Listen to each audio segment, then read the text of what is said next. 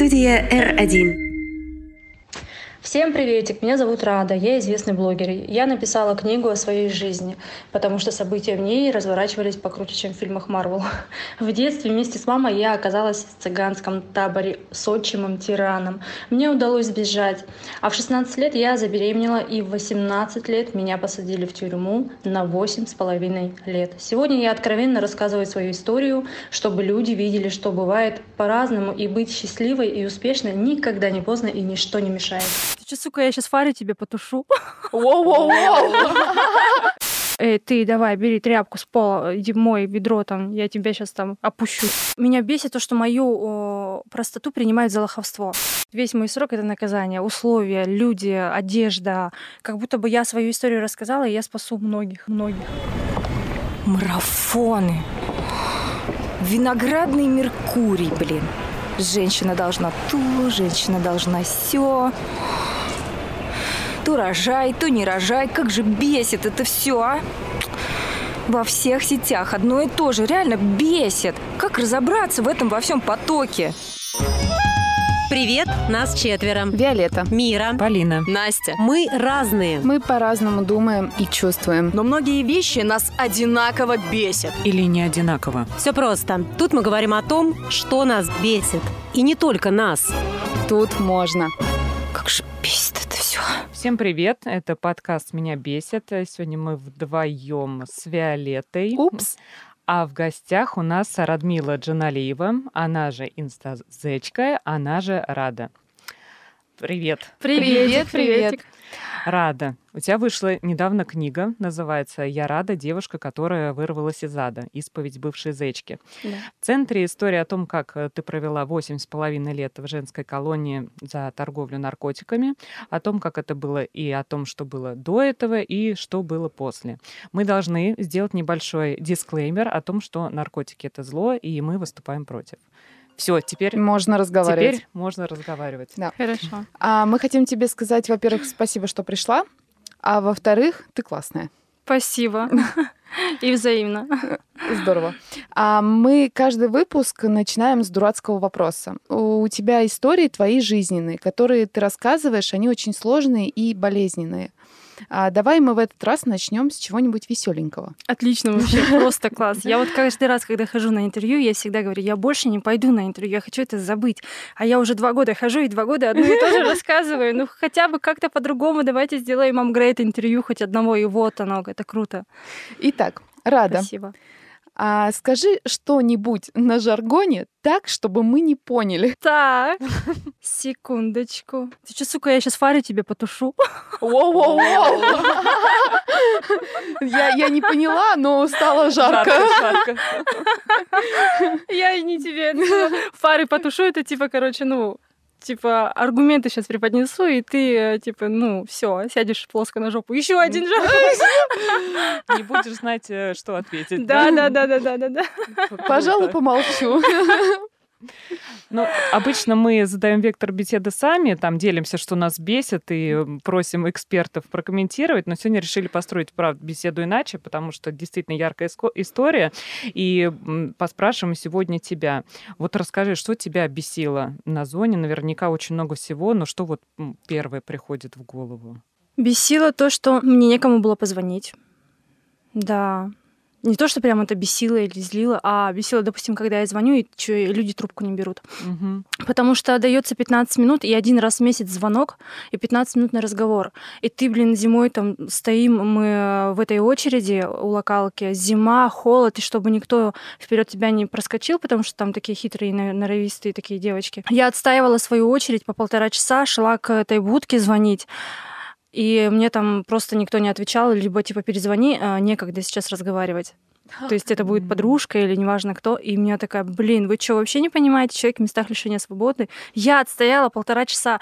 Или снег, или дождь, неважно, вся мокрая. Я вышла к этой будке позвонить, и мне говорят, перезвони чуть позже, мне сейчас некогда говорить. Ну да. Да, все, а твоя очередь уже использована, и ты подходишь, допустим, я подхожу к этому. Можно я еще раз иду? Все, Джаналиева, уходи, твоя очередь, в следующем месяце. Это пипец, это как обидно. Меня там очень многое что бесило, но я все это принимала. Это даже если у тебя, там карточка продается, если у тебя есть деньги на карточке, а бывает, что деньги на карте только на 3 минуты. То есть ее нужно еще пополнять, ну или покупать новую. Там на 150 единиц, допустим, да, карта. По-моему, 150 единиц это и есть 15 минут. А как вы эти карточки получали? Их продавали в магазине. Да, там был магазин, то есть там было все необходимое. Чай, конфеты, сигареты, печенье, соль, сахар, шампунь, зубная щетка, стиральный порошок, прокладки, тампоны. Тампонов даже, кстати, не было. Тампонами там нельзя пользоваться, потому что, видимо, как бы это все с соображений каких-то непонятных. Вот, для меня. Я прям сразу такая, у меня картинка Почта России. Да-да-да. Вот, да. И опять же, в этой у локалки, то есть там локальная система, такой забор железный. Угу. Там, ну, в общем, все это ключами закрывается, открывается специально обычным человеком, сотрудником. Вот. И там очередь. Конкретный отряд сегодня идет отовариваться, так это называлось, вот чуть ли не по талонам. Вот, то есть как-то так. То есть это тоже там, с какой-то периодичностью раз в неделю? Каждый четверг, допустим, наш отряд отоваривался. Да, вот. А в отряде сколько человек было? По 100, по 150. Ну, в каждом отряде очень разные цифры. И все 100 девчонок, вот они идут вот в один четверг, да, закупаться, да, всем. Ну, не все, потому что не у всех были деньги. Допустим, работают девочки 12 часов, реально 12 часов в сутки, и зарплата у них за месяц бывает до 5000 рублей. Это вау, капец, как она много получает. То есть сколько единиц отшила, столько и получила. Ты там копейки. Но опять же, да, я там работала, но недолго. Потом у меня другая была работа, то есть там старшая, ночная, дневальная. Я очень этого не хотела. Допустим, девушка получает зарплату по НДС, или как там все вычитается, за питание колония вычитает, за воду, за там постельное белье, то есть содержание на осужденного получается 800 рублей в сутки. Угу. На каждого осужденного. Угу. Вот. Это было в то время. То есть... И в итоге типа остается тебе на 5000 рублей. Но это очень классно, если 5. Там девочки и по 1400 получали. А цены, смотри, на сами работа. Вот продукты, они, конечно, адекватные? Конечно, сигареты, вот я помню, дорожали. Мы по новостям смотрели, там, а сигареты там это валюта. То есть ты покупаешь сигареты, ты можешь на сигареты купить все что угодно. Трусы, носки, костюм спортивный. Ничего себе. Там это валюта. То есть вот и сигареты дорожали. Поменяться со своими, правильно я понимаю? Да. Вот, покупали сигареты, естественно, они дорожали. Ну, конечно, это вообще, да. А зарплата не поднимается. Ну, это, знаете, знакомая ситуация. Да. От чего больше всего не хватало на зоне? Связи с родными, конечно, поддержка. Это очень... Я там все 8,5 лет я чувствовала себя одиноко, я никому не нужна была. Абсолютно все 8,5. Абсолютно никому, даже маме. Да, потому что когда я ей даже звонила, то есть она была озабочена своим сыном, но и не мной. А если в бытовом плане? Не хватало, ну, конечно, кремов. Для косметики. Тела. Косметики, да. Но все-таки девочка, она хоть и в Африке девочка, да. Косметики, кремов, там, я не знаю, кусачек, чтобы маникюр сделать, там, то есть вот такое все. Хоть как бы там и не до этого, но все равно ты себя облагораживаешь, гигиена, это прежде всего. Вот, ну да, вот я тоже хотела задать вопрос. Возможность оставаться женственной, вот есть в условиях тюрьмы? Я вот скажу так, что возможность оставаться женщиной исключительно зависит только от тебя. Потому что даже на свободе возможность быть женщиной девушки ее не используют. А там даже в местах лишения свободы, то есть там нет такого возможности быть женщиной, то есть ну как бы и все равно женщина, она найдет эту возможность. А вот действительно ли взаимодействие с сокамерницами так страшно, как показывают в фильмах? Жесткая такая иерархия, тюремная дедовщина? Нет. Нет? Ну, по крайней мере, я этого к себе не видела, хотя я, можно сказать, прожила 2 колонии. Это Удмуртия. Первые 5,5 лет, по-моему, 5 лет это Удмуртия, город... Это вот первая вот, была? Да, это первая. Это Удмуртия, город Сарапул. Вот. Потом началась реформа, меня отправили, то есть разделять начали там какие-то... Да. И досиживала я уже в Нижнем Новгороде, значит. Ни в той колонии, ни в Нижнем Новгороде я такого вот не видела. Нет, такого нет. Ну, хотя девочки... То есть встретили тебя хорошо. Ну, как хорошо? Не с букетом цветов, конечно. Сказали, ты попала в ад, так что давай, добро пожаловать в ад. Но между зайчиками девочки такого нет, что типа, эй, ты давай, бери тряпку с пола, иди мой ведро, там, я тебя сейчас там опущу. Нет. Такого нет. Я не встречала к себе. Может быть, я себя так поставила. Ну, во-первых, ну нет такой жестокости, как в фильмах показывают. Это все на самом деле очень наиграно. Там такие же люди, как и здесь, только там мы 24/7 с ними глаза в глаза, а здесь мы сегодня встретились, сегодня там она меня толкнула в кафе, там, и сказала, ой, извините, прощайте, там, да. То есть вот там такие же люди, как и здесь, только здесь приходящие и уходящие, да, кадры, а там 24/7, блин, еще и несколько лет глаза в глаза, а эти глаза напротив, то есть вот. Да, у нас там страшные представления. Там хорошие люди есть, девчонки, очень там. Такая же светлая улыбочка, как у тебя, там тоже таких очень много. Спасибо. Правда. На самом деле мы иногда и на работе-то грыземся, чего говорить. Да. А представляете, там в закрытом помещении, когда ты понимаешь, что срыва ноль, и тебе жить еще с ней и жить, блин, прикинь, и ты даже просто уже даже смириться с этой мыслью не можешь, но ты меришься и меришься, как идет второй этап принятия этой ситуации. Холод просто, и без агрессии уже, а просто холод на каком-то глубоком уровне. Да. Ты вот удалось тебе подружиться с кем-то действительно так по-настоящему? Да, конечно, со многими. И также были отрицательные знакомства. А просто я уходила от них. Я вообще на самом деле там была наблюдателем. Это я в принципе вот такая вот вообще вот. Да, по тебе видно, с тобой очень приятно даже вот, находиться в одной студии. Спасибо большое. А там то есть у меня еще другая сторона есть. Так. Просто не агрессивная, а вот осознанность такая, уже такая жесткая девочка моя, давай. Надо принимать все вот так вот. Вот такой человек. И вот я как-то не на эмоциях воспринимала всех людей, хороших и плохих, а смиренностью. И мне кажется, что меня там жизнь ничему не научила. Я вот как есть открытый человек, наверное. Вот. Меня бесит то, что мою простоту принимают за лоховство. Вот сейчас. Вот уже в наше время. У меня вопрос. Вот ты говорила, что подружилась там с кем-то, да? То есть нашла подруг. А ты с ним поддерживаешь связь? Да. Не со всеми. Чуть ли не сказала фамилию, имя. Жанка, прости меня. Но фамилию не скажу. Да, она в Москве. Вот она уезжает в Таиланд отдыхать. Красотка моя. Да, ну прям вообще, я рада за нее. У нее такой же срок был, как у меня, ее 18 лет посадили, и в 27,5 она вышла. 27,5. Вот. Но она москвичка. А с теми, кто еще там остался на зоне? Нет. Но девочек в колонии я поддерживаю. Я отправила совершенно незнакомой девочке, просто сказала, попросили там, да, через администрацию, чтобы узнали ту девочку, которая вообще не греется. То есть не греется, это значит, не получает помощь со свободой, нет родственников, но она хорошая. Вот, я говорю, мне надо такую, и я ее буду поддерживать. И мне нашли такую девочку, вот, и я ей отправила вот там деньги на счет, на магазин как раз-таки, чтобы она сходила себе что-нибудь купила. Вот. То есть вот таким образом мне, наверное, больше, не зная девочку, помогать ей, но чтобы она стремилась, не нарушала и стремилась выйти на свободу, то есть такая адекватная. Угу. Вообще, на самом деле, помощь нужна всем. А у вас была главная зечка? Старшая дневальная. Угу. То есть она не работает, она в отряде, находится постоянно, и она смотрит как бы за порядком. То есть к ней подходят, передают через нее заявление на подпись начальнику отряда, либо начальнику колонии, либо в оперотдел. То есть и она как бы такая, то есть ответственная за отряд, так скажем. Главная, но она не главная, ну как бы. Ну так скажем, ну вот такой вот главный, типа я тут, короче, решала. Такого нет. Но она при этом не работает. Она работает, у нее другая работа, у нее ответственность за отряд. Но она тоже трудоустроена и получает за это зарплату. А ты вот в одном интервью еще говорила про суп из глаз. Расскажи, чем еще кормят в колонии, что там бесит в плане еды? Я это воспринимала как не то, чтобы меня там бесило это как наказание на самом деле. То есть весь мой срок — это наказание, условия, люди, одежда. Поэтому, наверное, это и воспринималось нормально.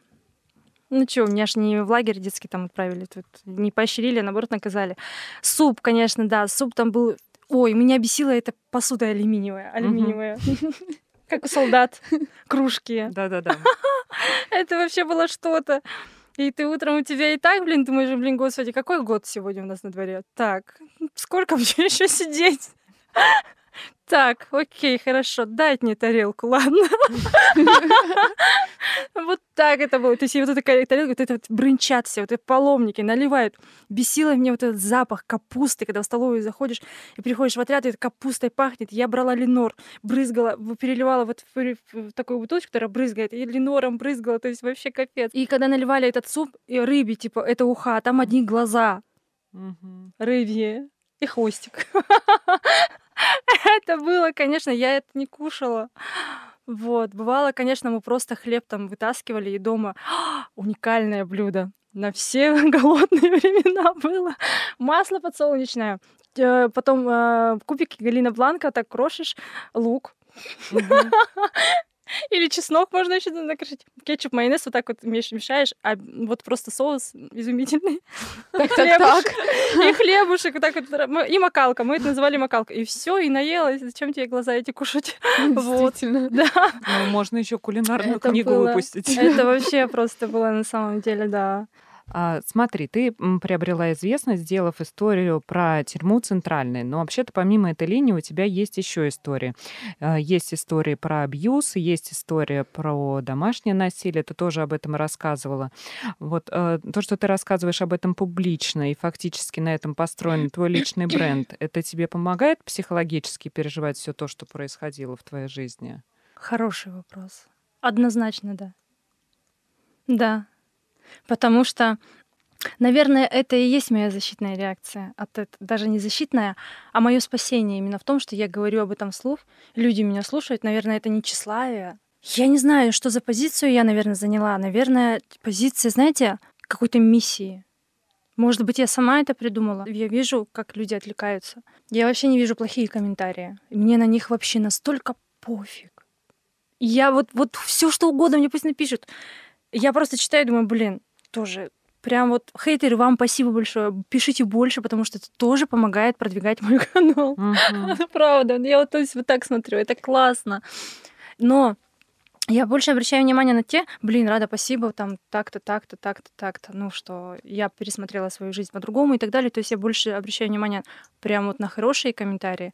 И они меня так вдохновляют, и то, что я, как будто бы я свою историю рассказала, и я спасу многих. Первая позиция была рассказать о себе не за хайпом. И это чувствуется. Потому что я начала сейчас смотреть других девчонок, которые тоже начали об этом говорить. Молодцы. Девчонки об этом надо говорить. То есть, которые были в местах лишения свободы. Они начали об этом говорить, но у них чувствуется хайп. Понимаете? Ну, и да, поэтому посмотрите, на каком уровне они сейчас и на каком уровне я сейчас. Я-то расту, и при этом я не стремилась написать книгу, обо мне просто написали ее. Ёлки-палки. Понимаете? Я не стремилась никому прийти на интервью. То есть, понимаете, я сижу, по идее, ничего не делаю. Я даже не занимаюсь своим YouTube-каналом. Я только сейчас начала уже заново как-то снимать. То есть я просто сказала «а», а все остальное сделаю самому по себе. Потому что подход не ради чего-то, а ради, реально, ради того, чтобы у меня, ну, вот ради любви вообще, вот я не знаю, во имя всего. И вот оно и идет все по-другому. За что бы ты ни взялся, это всегда, это вот просто правда жизни. И на девчонок смотрю, мне пишут, вот, Рад, смотри, там такая же, как ты, но она прям там капец, смотри, она там еще лучше, чем ты зашла. Я говорю, мне не важно, как она зашла, это твоя типа конкурентка, и у меня нет конкурентов, я рада за этих девчонок, которые начали говорить о том, кем они были, кем они стали, неважно, кем они были. Но это уже после тебя, вот, получается. Это уже вот после меня, да. А я еще хотела спросить, есть женщины, ждули? Так называют тех, кто ждет мужчин из тюрьмы. Ждут, когда они освободятся. Находятся годами в отношениях. А мужчины вот ждули бывают? Есть те, кто ждут. Мне кажется, у меня на одной руке даже 4 пальца останутся, если я загну, кто ждет. То есть очень маленький процент. Очень маленький. В основном это именно те, у кого уже дети. И статьи такие, знаете, экономические, о миллионах речи идут, которые. А не та, которая завалила, села, продала, села. Мошенничество, там, допустим, да, там она там на несколько миллионов правоворот сделала, ее посадили, а у нее муж, семья. Вот, то есть все зависит от статуса семьи и от статуса статьи. Вот. Но многие очень разводились. На моих глазах, вот конкретно, да, ответ. Она стоит, плачет, я говорю, в чем дело? Она говорит, муж со мной разводится, потому что меня посадили. Вот. Получается, мужчины не выдерживают такого испытания, да?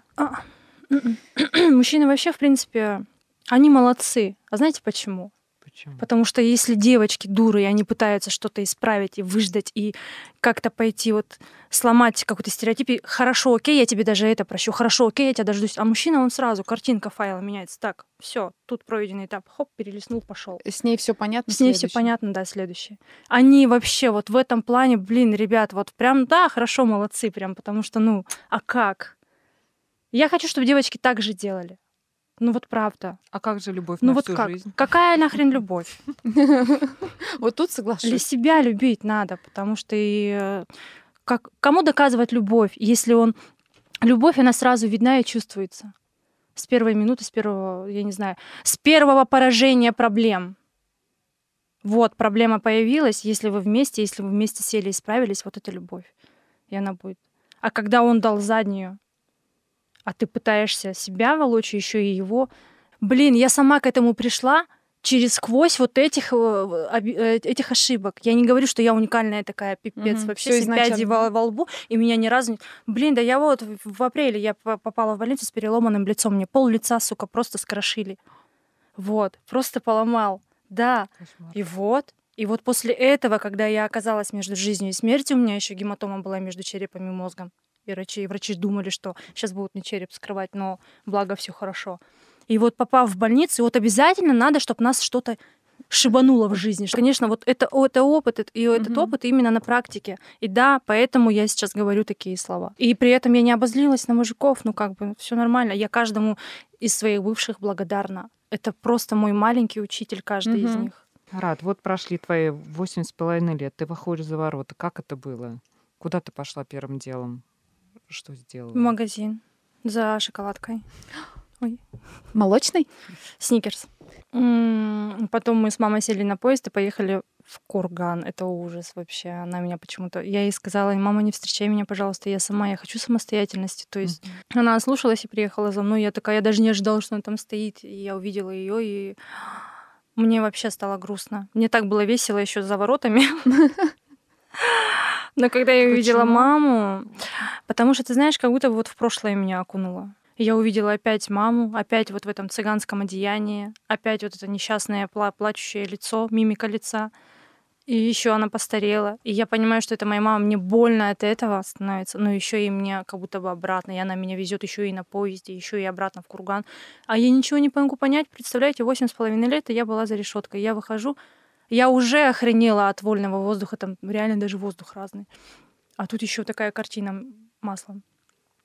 Я ее люблю, как бы все в этом, ну, я ее, и она постоянно делает так, как будто бы вот я прошу, вот не надо, она все равно, то есть я говорю, мне уже 30 лет, пожалуйста, не надо. У нас до сих пор с ней на этом фоне война, до сих пор. Вот. Ну, как война отношения. Такая, любящая война. Вот. То есть она меня окунула в Курган, в цыганский город этот, я максимум 3 дня я там выдержала, я просто сбежала оттуда, я уехала в Екатеринбург. Да, твои истории личные очень такие больные. Мы смотрели одно твое интервью и плакали. Серьезно?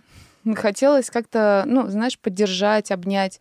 Но и такое не у всех. Кто-то реагирует негативно, наверняка. Как справляешься с этим внутренне? Вообще легко.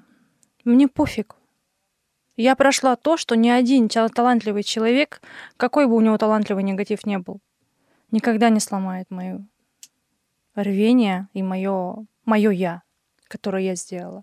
Меня просто иногда бесит, что вот как он прожил эту жизнь. Ему же очень повезло, этому человеку, очень повезло, что у него не было так, как у меня. Поэтому этот человек говорит то, о чем он не знает. Я не хочу никому ничего доказывать. У меня какая-то, знаете, жизнь, школа жизни экстерном. Прям вот так. У меня прям раз.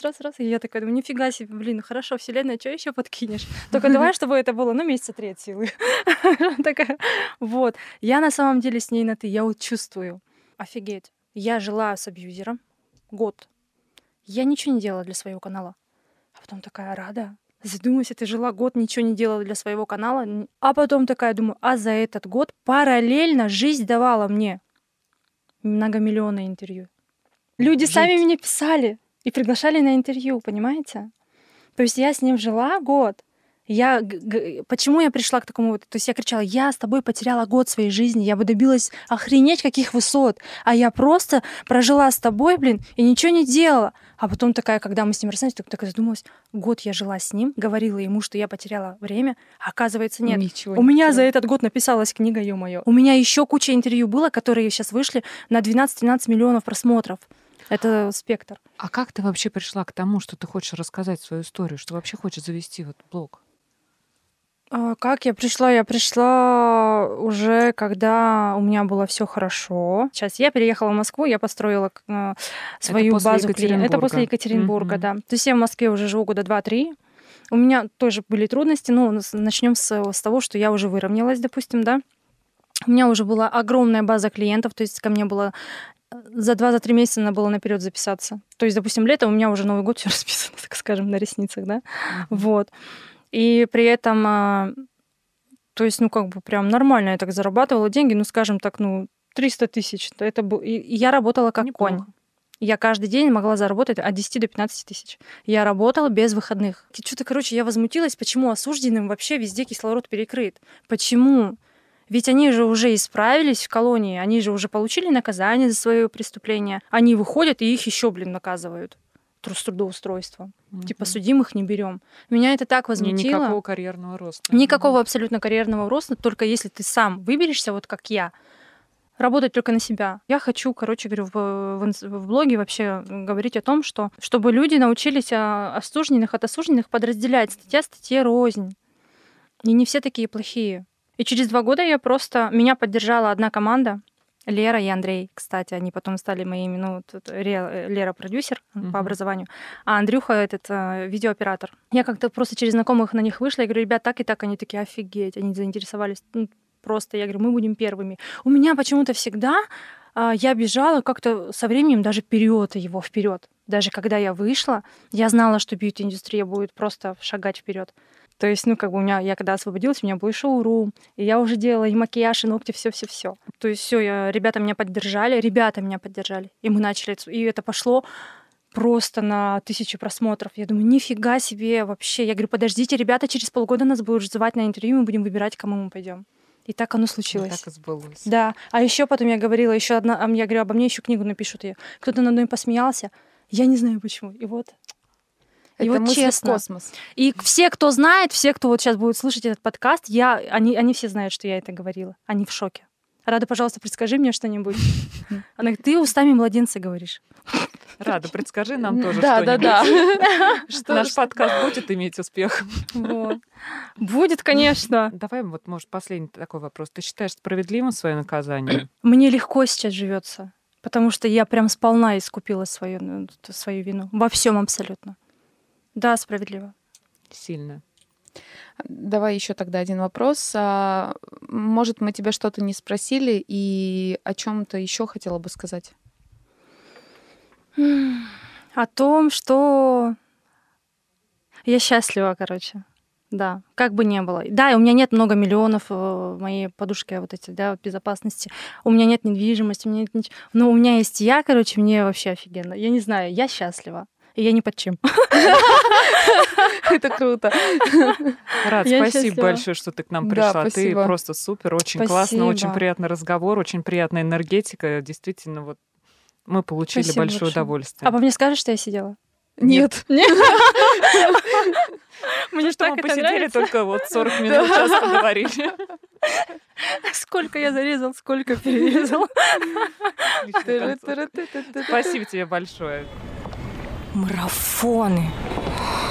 Виноградный Меркурий, Женщина должна ту, женщина должна сё. То рожай, то не рожай. Как же бесит это все, а? Во всех сетях одно и то же. Реально бесит. Как разобраться в этом во всем потоке? Привет, нас 4. Виолетта, Мира, Полина, Настя. Мы разные. Мы по-разному думаем и чувствуем. Но многие вещи нас одинаково бесят. Или не одинаково. Все просто. Тут мы говорим о том, что нас бесит. И не только нас. Тут можно. Как же бесит это все. Студия R1.